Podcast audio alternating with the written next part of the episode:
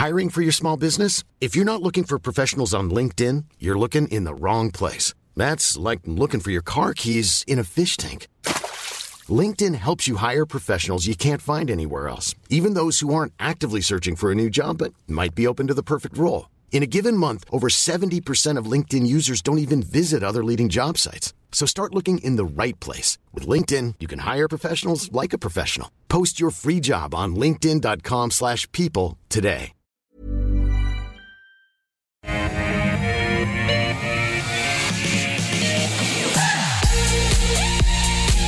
Hello everyone, welcome back to ausbiz. It's just gone at midday Eastern Daylight Time. Great to have your company live from our Barangaroo studios. You've tuned in to the call. 10 stocks picked by you. I put them to our expert panel, and we've got a panel today that's always got good things to say. Rudi Filapek-Vandyk, the one and only from FNArena, is with us. Rudi, how are you? You're good. Good, good so far. Good.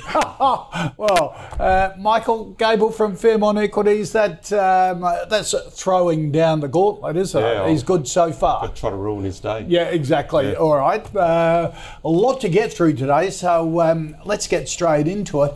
Bit of a blue chip list today in terms of uh, stocks that we're going to cover. In the first half hour, we're going to run the eye over Perpetual, Cochlear, Brambles, Fisher and Paykel and Mercury NZ.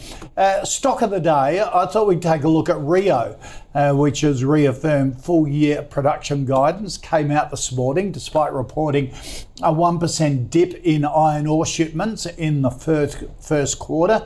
Overall shipments, though, were up 3% on the same period last year to a five year high as it leans on greater efficiencies and higher production from its West Australian mine.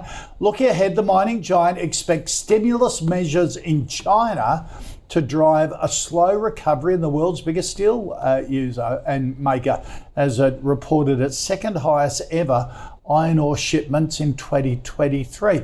It was that outlook on China which really interested me, of course, one of Rio's biggest customers. Uh, Rudi, what did you think of the update, uh, production update, and their comments on China? Um, don't want to spoil anyone's party, but I, I think it's it's very uh, mainstream. I think. I think. Right. I think that the the comments made by by BHP last year are not that dissimilar. Um, Are they talking their own book? well, they are uh, because if you invest in Rio Tinto or BHP, uh, you're essentially investing in iron ore. Uh, I mean, they do a lot more, but at the end of the day, the bottom line is pretty much defined by, by iron ore. Um, so yes, they are, but it doesn't mean that they are they are just talking um, hot air. Um, I mean, the, the big surprise remains that iron ore has, has remained higher for longer in, in the past few years. Um, That's why the share prices are where they are. Um, the big question remains uh, whether that price at some stage uh, revisits a lower level or not. right? I mean, the companies themselves um, are, are much more moderate in their forecasts. They, they think $100 per ton is US is probably more more accurate, maybe even 90. Um, the price of iron ore is a lot higher. I mean, so basically, if you if you invest in those in those share prices, even though they've come down a little bit over this month, Uh, off off five year highs. yes, exactly. Uh, they're, Exactly. they're meant to be cyclical stocks. So Well, i- they are. is this as good as it gets? Well, the, the, Rio the, the, whole, the whole cyclicality has been has been taken out of them a l- little bit because of iron ore, which has has surprised to the upside. Um, but just I mean, just some context about things. In in back in late 2007, Rio Tinto share price reached 125. Yep. I mean, it's not that far off today. So the cyclicality is in there. You mean you, you can keep the share price for 15 years, and, and all you have is the, if it is a dividend and headaches along the way. So the whole the whole point about cyclicality is obviously is a, is a big question mark, given that we are still uh, forecasting uh, slowing growth in mo- most economies this year, and and and, and struggling China. Yep. Sentiment does a lot. I mean, there's constantly the expectation. We, we're now seeing uh, still ongoing underwhelming data from China. So the expectation still is that the Chinese will do whatever it takes to uh, to support their economy. Um, I mean, if you're happy with taking, because it's all about taking risks. I mean, and the likes of Rio Tinto and BHP, they tend not to disappoint in the same manner as some of those smaller iron ore miners, or even just base metal miners or lithium miners do. I mean, they come out and they sometimes see the share price Yeah. diving. By Yeah. That doesn't happen with these big guys, but share price is quite high. Iron ore price is falling, but still quite high. Um, I, I, I think there's no compelling reason, to be honest, to be there for the time being. I think it's it's a, it's a hold at best. Right. Uh, but then again, I mean, because they have surprise to the upside, it doesn't mean they can't surprise further to the upside. Yep. It's about the risk that you're willing to take.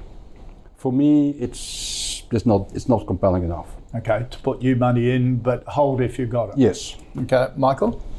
Um, yeah, look, I'm feeling a bit more, bit more optimistic on, on where this can be by the end of the year. I mean, we we're fairly optimistic on the iron ore miners last year, and it has surprised. I mean, as, as, as Rudi knows, all the analysts have you know, crept up their, their price targets for iron ore and the big miners over the past few months.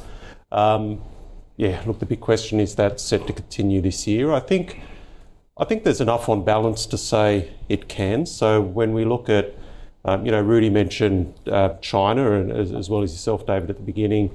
Um, you know, stimulus measure, measures will obviously be a positive for um, for these miners. But even if we look at global growth um, and we try to get a sense for where that's going by looking at global PMIs, I mean, you have these PMIs that operate like a sine curve. Yep. Um, and at the moment, we are at the bottom of, of that curve. So I think downside risk for the global economy um, is quite minimal from here. I'd be looking more for, for a recovery in the global economy this year.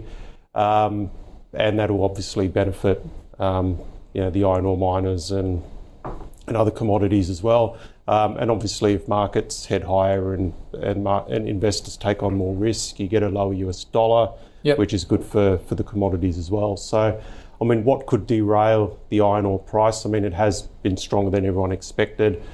Could it be on the demand side? I think the demand side will be there. Could there be a massive increase in supply? I don't see where that could come from. So I think the iron ore price will remain fairly elevated. I mean, in the short term, is it going to drop another five or ten dollars? That's that's impossible to know. So I'd be looking for a buying opportunity with Rio. I think the way mm. it's trading at the moment, yeah, maybe there's another couple of dollars downside. Yeah, if you want to finesse the the share price, but ultimately, I think you know this pullback we've seen over the past few weeks will be an Okay. opportunity. So you're saying a buy if it pulls back a bit further. Yeah. So a hold at So the it's a hold for the moment. Right. Yeah. Okay. Um, BHP v Rio. Do you have it preferred? I prefer BHP. right. Um, yeah, historically, it's it's better run. You do have that extra mix in there. You've got your copper, which I think Yeah. copper will do well. Um, obviously, they've got a bit of uranium. Everyone's excited about that. Um, but yeah, look, BHP at these levels, I think, is a is a buying opportunity. yeah, yeah. it's Sort Cop- of. copper versus aluminium, if you put the question. It is what's Yeah. Copper true. versus aluminium. right. Yeah. so Rio yeah. is aluminium, BHP is more copper. yeah. Yeah. Do you prefer out of the two? I think a lot because uh, alumina is cutting Yeah. refinery. So I think a lot of people are getting more excited about aluminium now. Right. Uh, But that might just be a short-term thing. I think l- further out, I would prefer copper as well. Right. And the uranium thing Mm. um, issue with BHP as well. You've got that uh, uranium chart at the moment, price chart, which looks like looks like lithium a year a year ago. Does a, but it only needs BHP in the boardroom to go. Yeah, let's bring Olympic Dam out of mothballs, Mm. and it's the world's biggest uranium producer, isn't it? Yeah. By by country mile. Um, I'm not sure whether that's whether that's true. By the way, it's it's, it's Kazakhstan that's uh, number one. They, oh, they- as a country, yes. And Yeah, but as a they, mine- they tend to. Well, in Olympic Dam, it's a byproduct. Olympic, Right. Olympic Dam is about it's copper, gold, copper and gold. and, and, and everyone is positive about copper, and I'm sure that they'll make their decisions Yeah. on copper. Yeah, I thought I thought Australia was regarded as sort of the Saudi Arabia of uranium. We've got more uranium reserves here than any country in the world. Maybe we have it under the ground, but Yes. the- Yeah, yeah, Australia's number three as a producer. yeah, Number one is Kazakhstan. Number two, number two is Canada. yeah. So uh, the biggest producer is basically listed is in Canada, Cameco, Right. And we are we are we, we come after we come after that. So we're, we're quite big, Big, yeah. but we don't we don't we're not the we're not the OPEC of uranium. That's Fingers crossed. Um, all right, let's get into the stocks that you want us to uh, look at. And uh, Michael Scott wants a view on Perpetual, the uh, mm. funds management group. They bought um, Pendal this time last year, and then at the um, the end of last year, Soul Patts put in a, a bid for the fund manager as well, which was rejected. Yeah, look, I um, I'm not really a fan of these listed fund managers. I think outside of particular points in time, you know, where, for example, a Magellan might, you know, did really well a few years ago for for a particular point in time. I think long-term performance for a lot of these fund managers has been very poor. Um, if you if we're talking about investing in the shares and hoping to get a return, so you know, in the case of Perpetual, that was a a 50 something dollar share price back in 2015 and it's now less than half of that. So, yeah, yeah massive capital destruction. Um, yeah, look, I mean, in the short term, we've had this this offer um, from Soul Patts, and I think that it's about a couple of bucks above where it is now.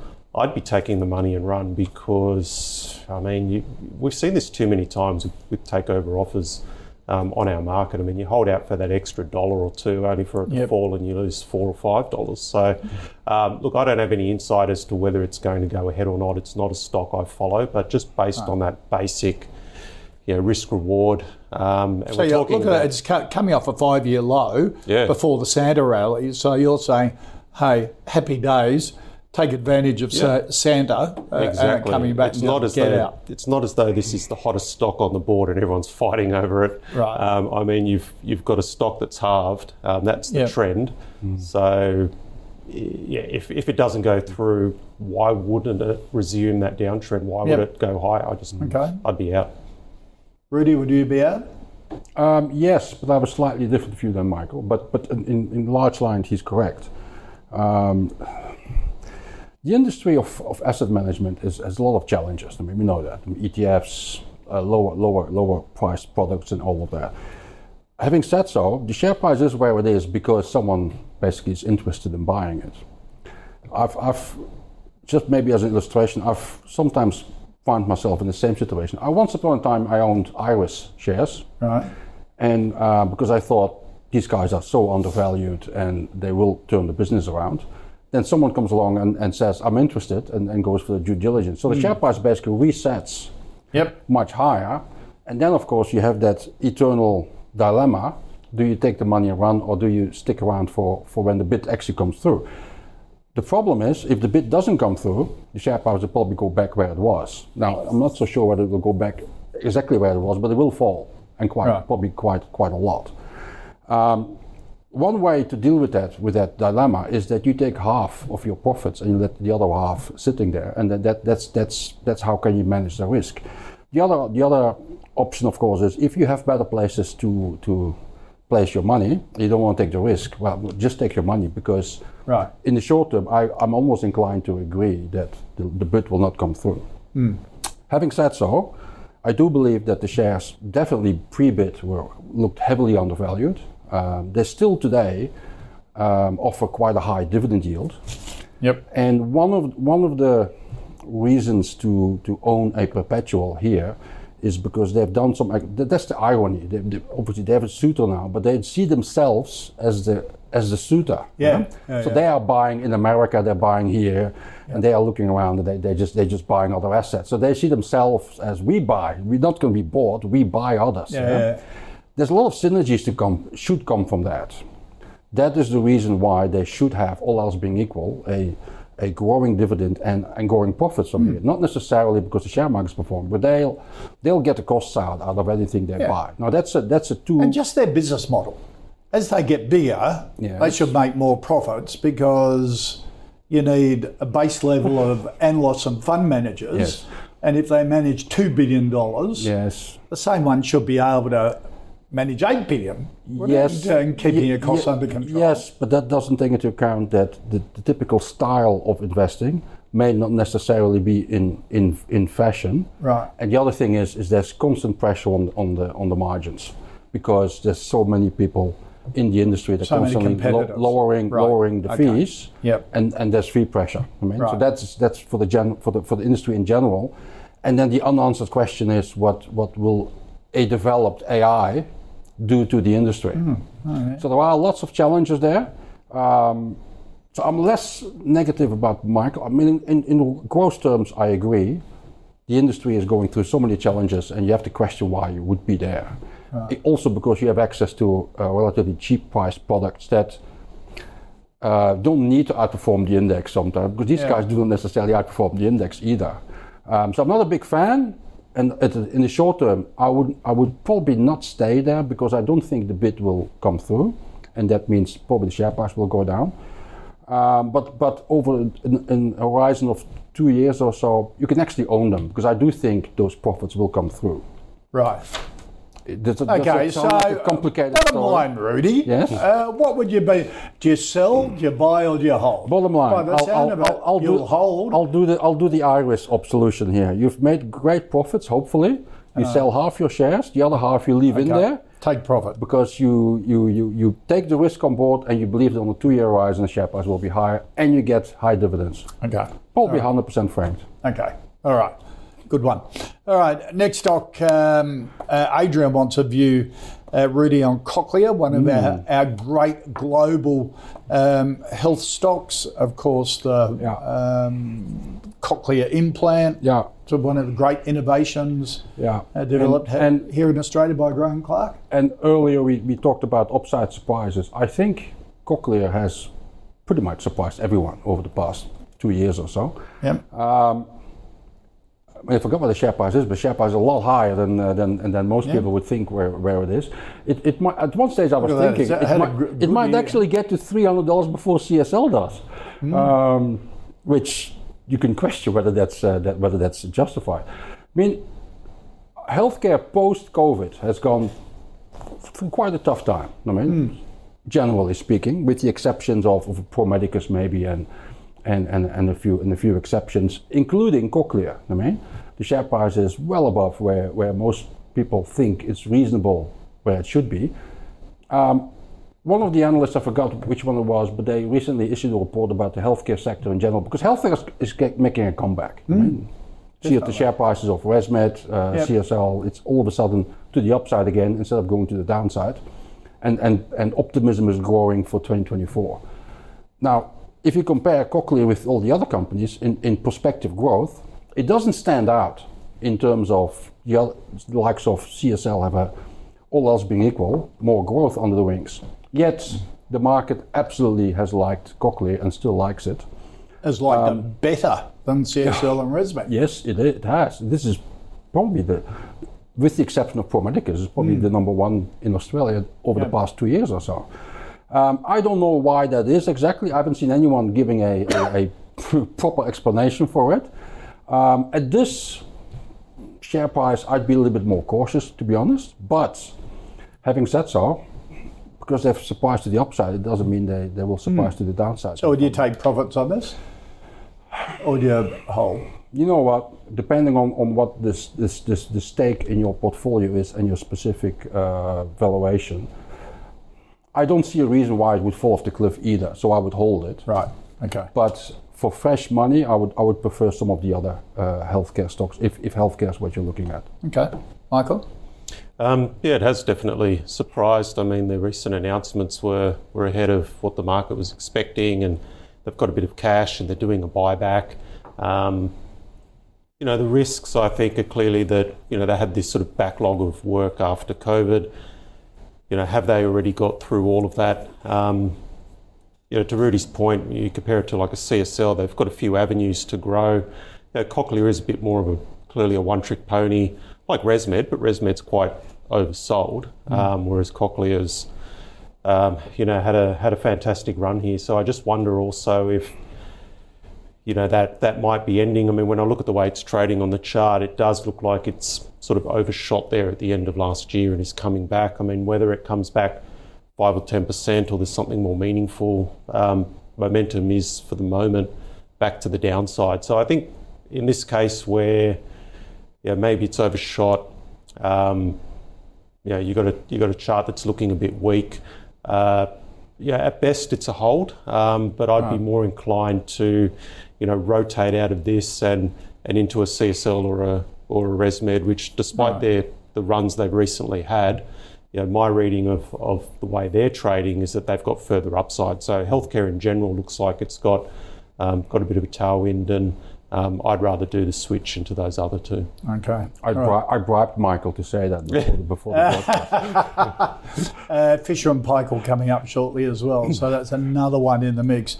Um, all right, let's talk logistics now. And uh, WiseTech is the is the darling of the share market at the moment. The, um, um, the the algorithms and the software for global logistics. Uh, we're still talking logistics, but not quite as high tech as WiseTech. Let's talk uh, old fashioned wooden uh, CHEP pallets. Uh, Peter wants a view, Michael, on brambles. This is the, the old fashioned sort Yeah. of uh, logistics, isn't it? Rather Yeah, than the the high tech. Blue chip pallets Yep. um, that weigh a ton. yep. Um, that all university students usually start as their their first Bed. sort of bed or or, or, or lounge table. yeah, yeah. Um, yeah, look, I mean, I, I know people say Brambles is boring. I think where it is at the moment, I'd have to say it's it's not not too exciting. I mean, it's it's had a good run this year. Um, it's got to a point now where, yeah, according to the company, I think pricing growth might be a little bit um, bit more challenging. Um, they think they can hold their margins at, at current levels. I mean, obviously, um, you know, inflationary issues have, have been a, yeah, had a negative effect, but but at the same time, you know, global economies haven't slipped into deep recession, so that's been a positive as well. Um, you know, valuation wise, it looks okay. Um, the way it's trading on the chart, uh, maybe a little bit of downside. It's still risk right up there though way when it's you look at that Yeah. five year, isn't it? So look, I think, I mean, if you like the business, I don't see much downside or upside risk from here. So I suppose you could say it's a hold, but Right. I think there'd be better opportunities elsewhere for, for this year. Okay, Rudi. When you run a portfolio, it's like a bit, like, a little bit like like running a football team. You can't just have Messi's and Ronaldo's on the field. Yep. You need a goalie and you need a defense line. Yep, you need the troops. I think this is this is one of your defense line stocks in, in a in a longer oriented portfolio. Um, they have had some some some disappointing years. Uh, before that, they were okay. Uh, the expectation generally is that they are back on the trail to being okay now. Don't they reflect trade though? More global trade there is, the more use for these pallets as uh, forklifts pick the stuff up off of the Yes, off yes, of the ships. yes and no. It's it's it's obviously retail in the U.S. a lot in the U.S. and there's obviously also the the the, the, um, the warehouses that are being Yeah. built. Yeah. Uh, so that's basically your online retail. And and the other thing, of course, is is that you described them as a logist. They see themselves as a logistics firm, but everything they've done historically outside of pallets hasn't really worked out. Yeah. I mean, their servicing to the oil and gas industry is mm, forgettable. And, and and once upon a time, all their document archiving things they had, they ultimately sold it off, and, and, and that disappeared somewhere in the abyss. Um, and I'm still old enough to remember that they had to acknowledge that they uh, were missing millions of pallets and they had no hmm. idea where they were. in university student beds. I'm, I'm, I'm, I'm really showing my age, my age here. Um, and they tried plastic for a while, didn't they? That didn't quite work. out. Not well. Plastic came Plastic. up as an alternative, and that has sort hmm. of remained a fringe issue. Hmm. And, and and and Brambles has looked into that and decided they're not going to invest in it, so they're going to stick with their with their timber ones. Ultimately, they are the market leader still. Uh, it's all about how they manage the business, and in recent times they have rediscovered pricing power, which they uh, maybe it was a confidence issue, maybe it was uh, their relationship with the likes of Amazon and some of those large multinationals. They had lost that, they've regained that. Uh, maybe a funny, funny anecdote here is that during the bad times, Morningstar remained convinced that this was the stock to own for the next decade. They've, they've given up on that on that view, Right, and, okay. and and ha- guess- guess what happens? The share price recovers at a much higher level, and management comes out with much better numbers. Yeah, it's it's being a value investor sometimes being tested. I mean, severely. I I, I Would you think put it in your, in I your think I think you can buy it as at these levels? Yes, Okay. at, at that, because as I said, you need, if the scenario that, that, that Michael uh, described earlier, if that doesn't turn out in the first six months of this year, then Brambles is going to outperform the market because mm. Brambles is much less susceptible to economic okay. growth and to, to interest rates. All right. And you need those, you need that type of stocks in your portfolio. All right. Um, uh, let's go back to healthcare. Michael and Ashley wants a view on Fisher and Paykel, uh, one of the uh, biggest designers, manufacturers of respiratory devices, does sleep apnea machines in competition to ResMed as well as the other respiratory devices for hospitals. Yeah, look, it um, it seems sort of reasonable value here. I, I, it looks like there haven't been you know, many nasty surprises recently in terms of their announcements.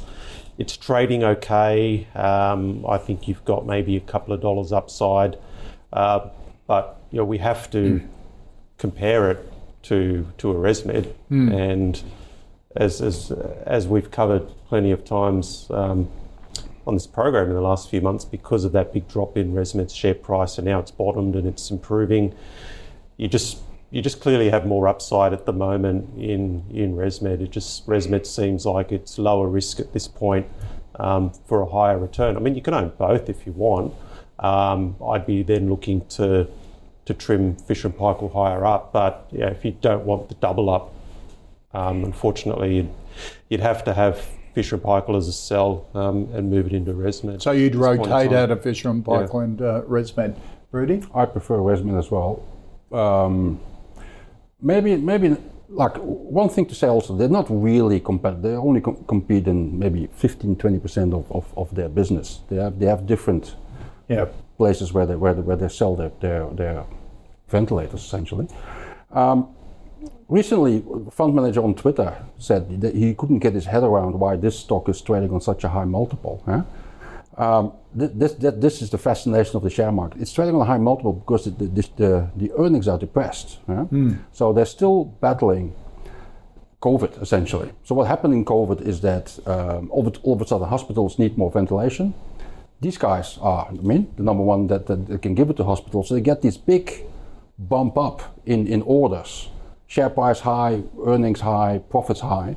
Now, after COVID, that, the, the demand has pretty much fallen off a cliff. Mm. And these guys are still struggling with that because it's not, it's not in their power. They can't stimulate demand yeah. other than offering it for cheaper. But if, if the hospitals don't need it, they don't need it. Yeah. No, no, because you so, sold, sold them a heap of them during COVID. Yeah. Now, now they're all in the storeroom. Unfortunately, unfortunately. yeah, yeah. So they're still battling with that. Now, at some point, logic tells at some point that they'll they'll find growth again. Yeah, that's not an eternal because they're growing in other else. So yeah. it's it's a game of waiting, and that's why the market is is not too fast to put on a high multiple because it expects that it it'll recover. Yeah. So now, would you pin, wait? To pin the exact timing, that's a difficult one. As I said, my preference would be with ResMed, but uh, if, if, you're you own, in it, would you get if, out of if it? If you own, I would I would not get out of it. Right. I would just bite my time and wait for it. Okay. All right. Um, our next stock, uh, Rudi Mary wants a view on Mercury NZ, the uh, the big electricity generator in New Zealand, generates 15% of New Zealand's total. Uh, generate from renewables as well. But then you look at the, the local market and, and the trading volumes are very low. Mm. Um, I mean, I, I, mean, I'm not familiar with the, the, the New Zealand utility sector in particular. And this is, in, in, the bigger scheme of things, for in Australian terms, it's a small cap. Definitely, yeah. if you look at the, the trading volumes. So I just question why would you have to go to a New Zealand utility unless you have deeper insights and, and mm. a better affinity with, with the sector over there and with this particular company. Otherwise, I think investors often try to go for, for exotic uh, stocks in, in the hope that nobody's watching and they have a they have an edge. But you have to make sure that you have an edge, yeah. Because otherwise, there's probably lesser risk to be had from just the normal standard stocks that we have on the on the ASX here. That's why I'm I'm sort of questioning why would I go to a utility in New Zealand unless yeah. I have a deeper Rather insight. Than Origin and AGL or whatever here. Okay, not for you, Michael. Um, yeah, similar thoughts. I mean, due to liquidity, I mean, I think this is our lobster pot of the day. Um, yeah. You can't get out if you're in. Uh, but just on a more of a general comment, utilities, so where we are in the cycle and so on. So, yeah, these utility stocks generally, you don't see much share price appreciation, but they pay you that regular dividend, um, Yep. very reliable.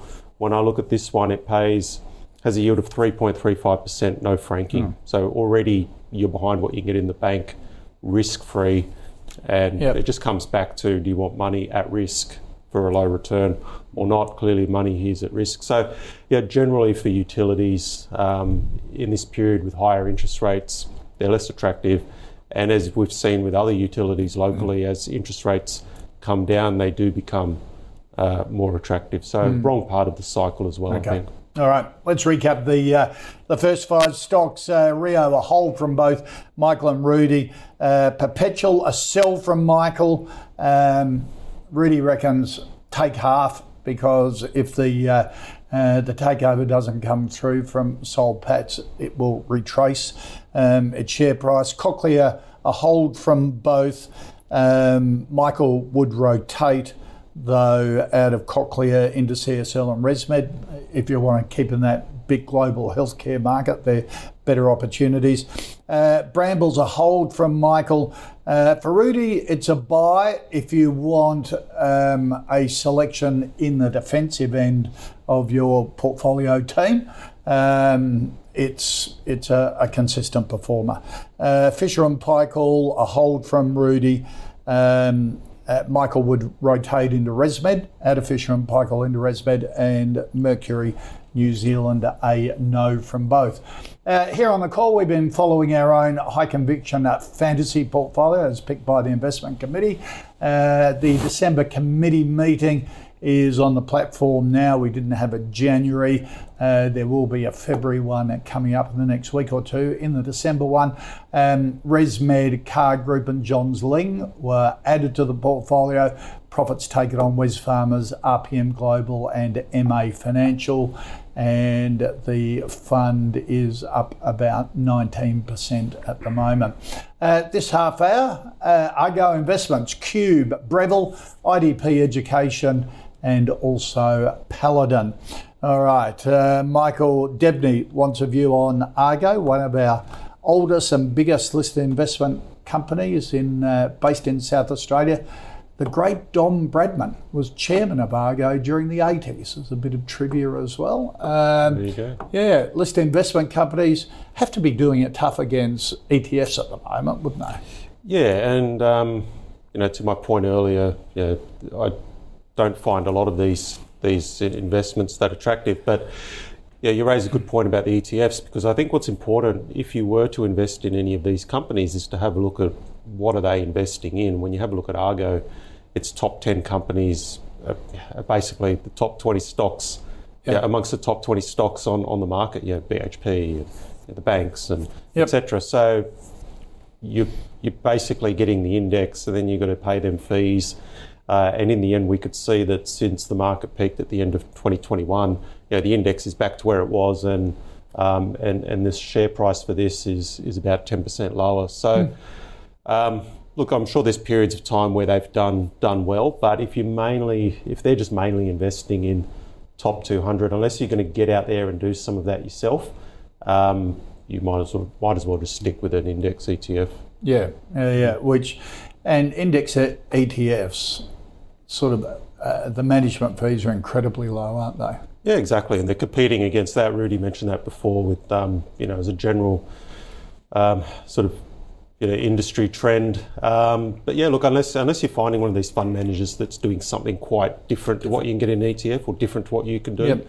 um, that's great. But in this case, I don't see the attraction. Yeah, it's not. Rudi? Yeah, th- these are the things to beat, isn't it? Like what, what if you look at what Argo owns, I mean, the, the largest holding now is Macquarie, and BHP is is is, is the second largest, but it's only five percent. Well, in the index, it's eleven. Yeah. Yeah. So what they're trying to do is, yes, they, they sort of own what the index does, but by by playing around with the weightings, they try to have a better outcome essentially, and then try to be lower lower fees than um, than the likes of Perpetual and, and so you can see.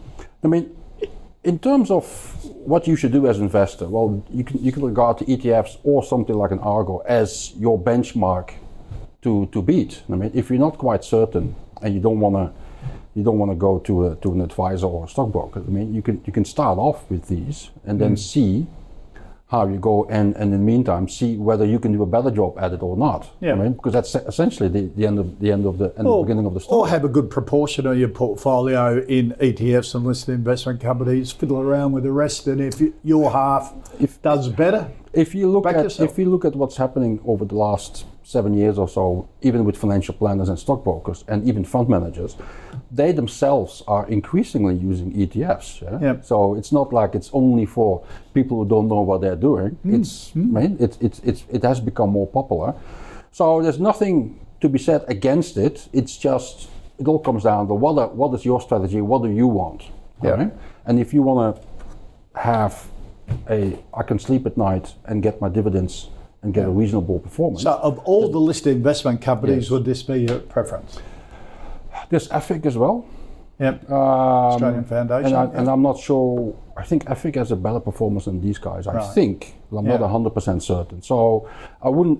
I've, I haven't done the research in, in Right. who's who's better or anything. But the, the principle is there that if you if you want to if you want to sleep at night and you feel not confident enough on doing it yourself. And, and you don't want to talk to someone like Michael. Why No, would you? then, the, then the, but there are I mean, there are options, but it's at the end of the day, it's what you want and what your uh, preference so what would you And- do? Well, I'm not a big. I'm personally, I, I think I'm a big fan of educating investors themselves so they can do a better job themselves. But I'm also cognizant that not everyone is there and not everyone wants to spend the time. you know? So as a sleep at night alternative, you yes, you can you can put your money in Argo. So fair enough, a hold. Yes. Okay. All right. Uh, back to logistics. Uh, a bit more complicated than uh, just wooden chip pellets now. Uh, Michael Sam wants a view on Qube, um, which is basically runs uh, ports, the Patrick's terminals here, big container ports right around Australia. Yeah, so look, I mean, this is, I guess, another one of those businesses where, um, you know, they should should benefit if you know global growth improves, or you know, generally a, a better economy. Um, but there are, you know, this this type of business, of course, does have, you know, quite a few challenges on the on the cost side. So, you know, inflationary pressures. They've got a big wages bill, a lot of you know, unionised There's a dispute sort of at the moment on the workforces. isn't yeah, there? it's just never ending, yeah. and um, uh, and obviously it's very capital intensive. So you know the, the Moorebank facilities, so yeah, construction costs. Uh, just very uh, look. I, I just think that it's a it's a very difficult business for me to get a handle on and say, okay, now at this point it, it you know represents a great opportunity and there's plenty of upside. As as we could see the way it's trading on the chart, it's generally been heading sideways in the last few years. So I guess this is probably more one of those businesses where if it's at the bottom of that range and, and people are dumping it unnecessarily, that's your opportunity. But you know, it's back at these sorts of prices. Um, I just can't see the catalyst for it Yeah. to maybe put on another, you know, ten or twenty percent from here. Okay. Did the five-year chart come up? Let's ha- have a look at that to uh, see your point while Rudi's talking. What what do you think, Rudi? So I'm talking now because, and then the share price has to come up on the chart. Yeah, yeah. well, we had the, the one Someone, year. someone didn't get the we, memo. we, we, we, had, we had the memo. 12, 12 Right? month, so it's had its pop Yeah, yeah, um, in November, December, which every most stocks did. Yes, well, yes, exactly. Well, yeah, most. To, to me, the, the, the, the key sentence of, of Michael's expose was it's difficult to get your head around. Huh? Yeah. And, and, and yes, I can't emphasize enough that instead of simply focusing on, on the share price and what the share price is down or the share price is up, and what are you buying essentially? You're buying essentially a lot of accountancy here. I mean, I, I sort of compare it with with uh, Australian agricultural company as well. I mean, yes, herds and all of that, but essentially it's it's all it's all numbers in in accountancy, and it's all Right. appreciation, depreciation, uh, spread out over 7, 10, 20 years. And I mean, it's very difficult on the outside unless you're you're an accountant, A, and B, you have you have nothing to do in the weekend and and and, uh, and, and go to the books and all of that. Um, in my case, when there's so much accountancy involved, and with the likes of Qube, there's a lot of accountancy involved. It's all about spending money in projects, and, and as I said, you get the depreciation, you get the appreciation, you get it gets. Yeah. It's not just simply we we we carried this this this this parcel of grain to that destination. Hmm. We got money for it. Right. I mean, there's a lot more involved there. For me, often the same thing, and I, and I suspect for a lot of investors, that's why it's it's not really a hot stock. It's too difficult. It gets like, I mean, my accountant can spend the time, but I have to pay him for it. huh? so there's a lot there's a lot more easier stories on the share market to understand and to and to make an accurate prediction about how they're going than there is with uh, Nah, with, with, with Qube. and you can see the there that for most investors, it's it's a, it's a difficult story. Yeah. That's why it's never a hot stock, and and maybe justified. Maybe there's there's something to be said that company stories should maybe be more straightforward, less complicated, and that's not necessarily their fault, but there are so many more easier stories out there and, and with, mu- with, with much more predictable prospects. And as you guys always say on, the panel, when you've you've only got twenty to twenty five stocks in your portfolio, Yes. there are a lot simpler ones to understand about the potential on. All right, uh, our next um, stock hopefully is easier to understand. Asher wants a view, Rudi, on Breville, the uh, kitchen and home appliances uh, distributor and manufacturer. 70 countries around the world. One of the COVID darlings was as everyone stayed home and baked bread rather than go to work during the pandemic. Made and, coffee, And yeah, they do the um, baked their own pizzas. yeah, Nespresso um, Yes. stuff Yes. as well, don't they? Uh, Solomon Lewis Premier Investments, one of the biggest shareholders in it, or the biggest. And has been for two decades. Yep. Um, I, I, I'm still old enough to remember that they wanted to merge this with uh, some other business, which was of lower quality. Um, heavily underappreciated in Australia, I would say. Uh, Breville is, is one of the, is actually a, a, a hidden closet technology stock. Um, in the future, when your when your when your fridge is going to communicate to your coffee machine and to your to your to your to your bread maker, uh, Breville is at the forefront of that, and they- they're they're definitely developing. Um, uh, definitely on, on that innovation uh, front. It's often treated simply as a, as a retail exposure. Yep. Um, it's much more resilient than that. It's much more, it, it much, it has much more potential, and it's al- also constantly trading on much higher PEs. I'm personally, um, I'm, I'm quite a big fan of Breville. I don't own it because I, um, I, I have been worried about uh, what, what exactly can happen in Europe for the, for the year ahead. And, and, and I went on holiday and they were trading at $22 or something. And, and I thought like, oh, I should have bought below twenty dollars. And um, you come back from holiday, and, and thirty dollars thirty dollars is beckoning. Yeah. um, so I so I do think the, op- the proposition, of course, is now. Um, I would be definitely more cautious now. Right. I mean, the, the share prices appreciate quite So a if you're in a hold it, But for long for long term, I think this, as I said, innovation will will continue to uh, to do to do good things for shareholders. So if you can, and they, they pay a dividend, I mean, and they they're constantly increasing uh, in new geographies still, and they're still increasing their sh- their, their market shares and all of that. Um, so I think whatever gonna, is going to happen with, with, with consumer spending is, is a temporary headwind, and, uh, and the market clearly believes that now too.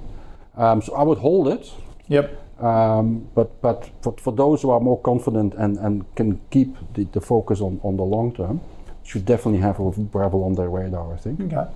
Michael? Um, yeah, it's definitely had a good run. I mean, we looked at it, um, our, our analysts looked at it a few months ago, and um, you know, there were a few positives. Um, I mean, o- over time, of course, the business has done a fantastic job, but you know, the company was was suggesting that they were able to continually improve their margins from that point. Um, they were looking at lower shipping costs. Um, I mean, I don't know now with everything happening with the, the Red Sea, so that could be an unknown that, that hasn't been declared yet.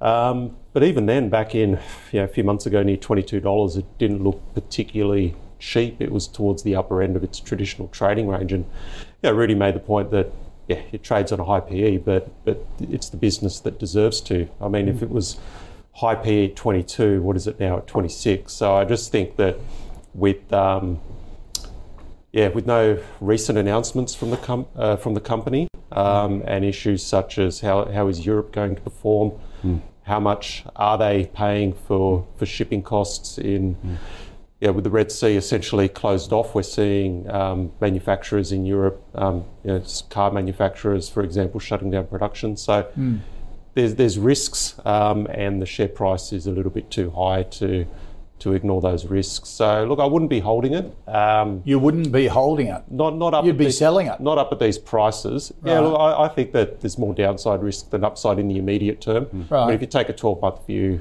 um, it should be fine. But uh, look, this this stock could fall from 26 back to 22, and then you'd you know you'd scoop it up then potentially. Right.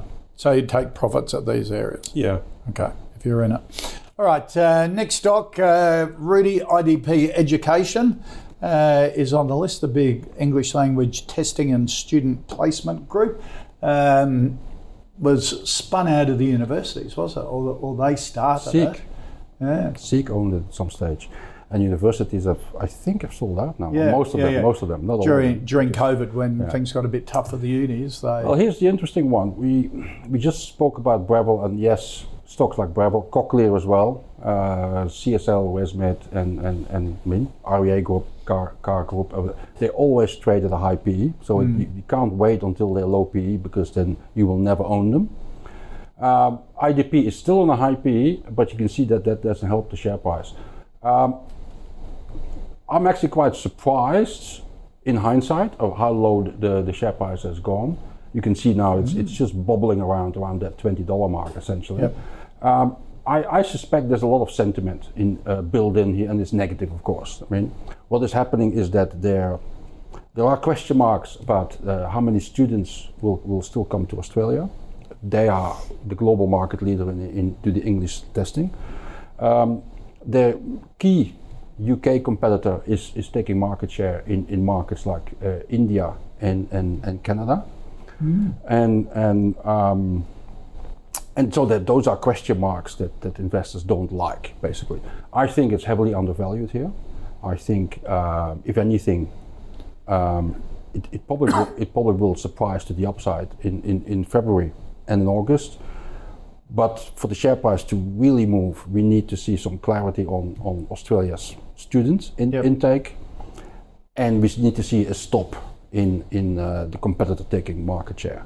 Now that's I think is going to happen at some stage in 2024, and and then, and if we then look back in hindsight, we will see that just like with Breville, that the share price of IDP Education around twenty dollars is way too cheap.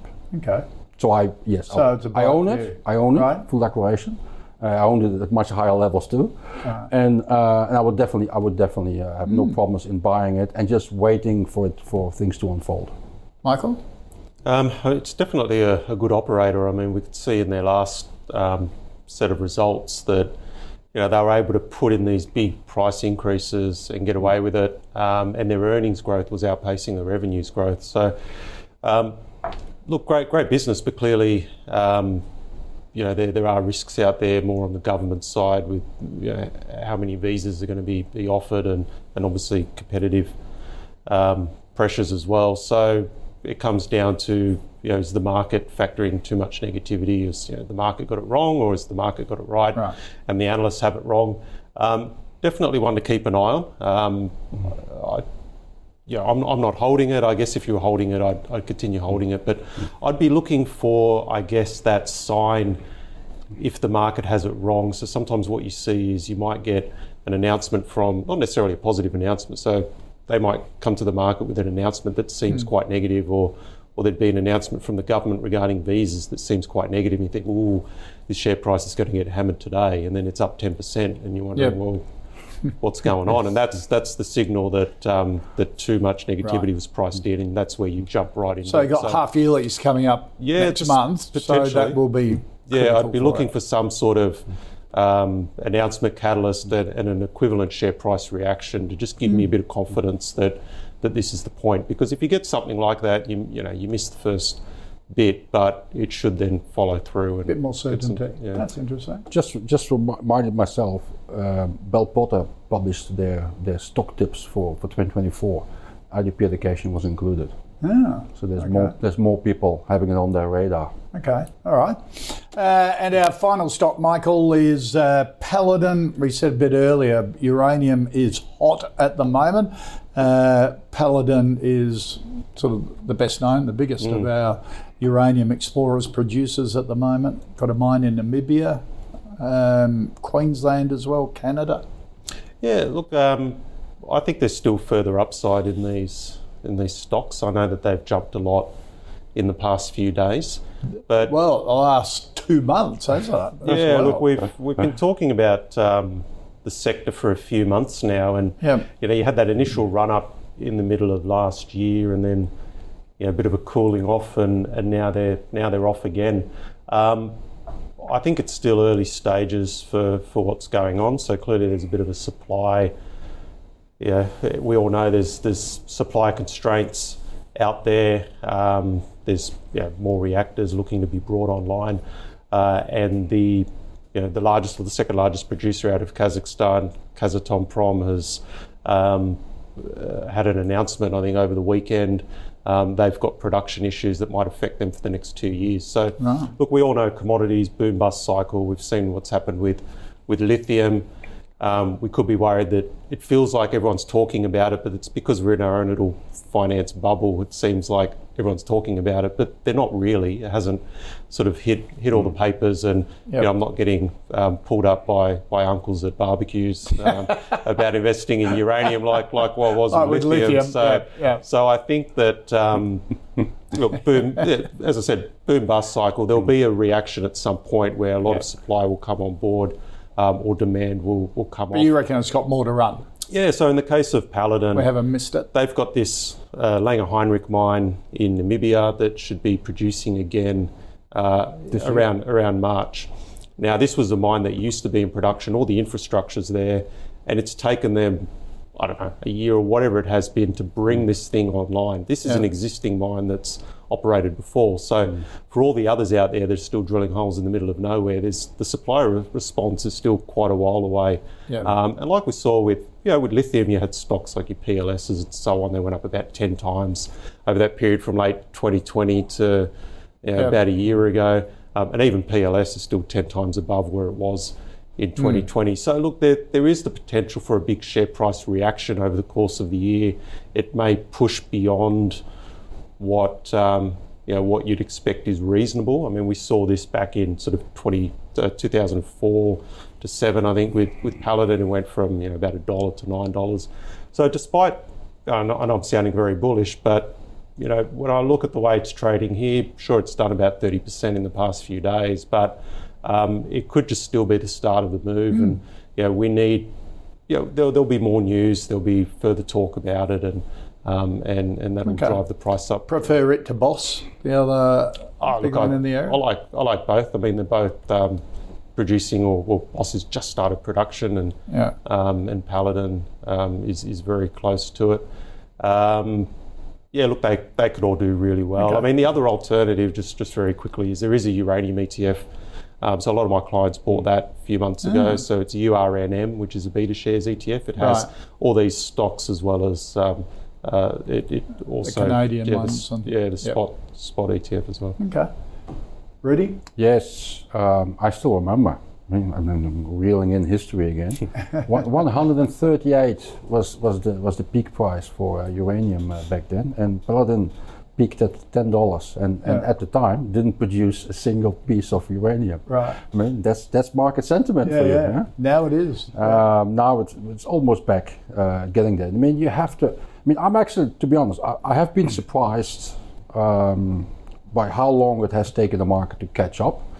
Um, I suspect because the uranium price was so low, and it took quite a while to. While it was increasing, uh, it took quite a while to get to a level where where all producers uh, were arguably making money and and um, able to restart their, their mines again because Paladin had to mothball their mine because its price, price was too low. Um, I mean, needless to say, the proposition was actually uh, much more logical nine months ago than it is to, than it is today. Yeah. Today, you have to be comfortable with, with momentum. Yeah. right? And momentum requires a little bit of an iron stomach. Right?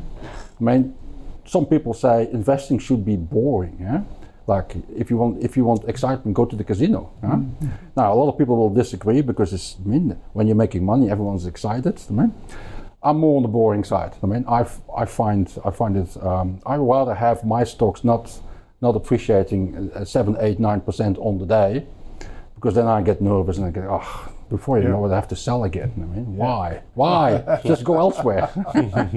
so you have to find a balance somewhere in. Uh, but yes, I, I'm with Michael. I, I do think, uh, in particular with momentum, and the momentum is now on, on the on the uranium side.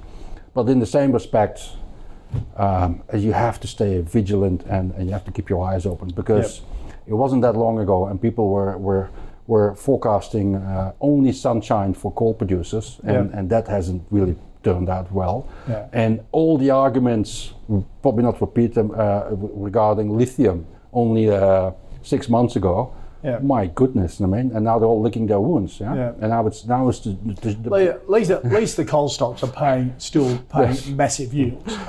un, unless they buy other assets. But yes. yeah, yeah, yeah, yeah, which I haven't. But right. yes, being, Michael has Michael sum, summarized it very well. It's boom and bust. That is what the commodities do. With so far, with the exception of iron ore, but commodities will always remain commodities. And you, Right. Mean, yes, you can stay there, but you have to be careful that uh, So the would you buy at these kick in. Oh, with, If you're a trader, you probably follow momentum, yes, but. Right. But that's you won't find me buying Paladin shares. I will tell you that one. yeah, yeah, yeah. But you got you have to have an. I have understand the cycle. yes. All right. Let's recap the five to five stocks. Argo, uh, a no from both. Qube, no. Breville, uh, a hold from Rudi. Uh, he likes the stock though, um, long term. Um, he, he sees it as a good investment. So you've got to, if you're going to buy it, have a long term horizon for it. Uh, Michael, on the other hand, is uh, taking profits at, at these levels. IDP, a buy from Rudi, hold from uh, from Michael, and Paladin, a buy from Michael. Uh, not really Rudi's risk profile, but it's a buy if but you've got to follow the commodity cycle. You've got to know when to, to get in and out. If you want a quiet investment life, that's probably not for you. Not for you. Would that be a good summary, Rudi? That is then you buy brambles. Buy brambles. Yeah, exactly Or right. Argo. All right, Rudi Pervert, Filapek-Vandyk from FNArena. Good to see you, mate. Uh, Michael. Gable from Fairmont. Good to see you as you. well. Um, that's it for our show for today. If you've got any stocks you'd like me to put to our experts, go to ausbiz.co forward slash callpigs or tweet us on X using the at Ausbiz TV handle. Um, see you tomorrow for another edition of the call. Same time, same place. See you then.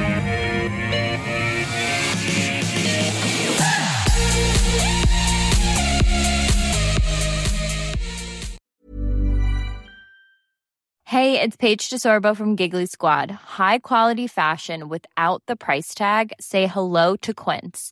I'm snagging high-end essentials like cozy cashmere sweaters, sleek leather jackets, fine jewelry, and so much more. With Quince being 50 to 80% less than similar brands.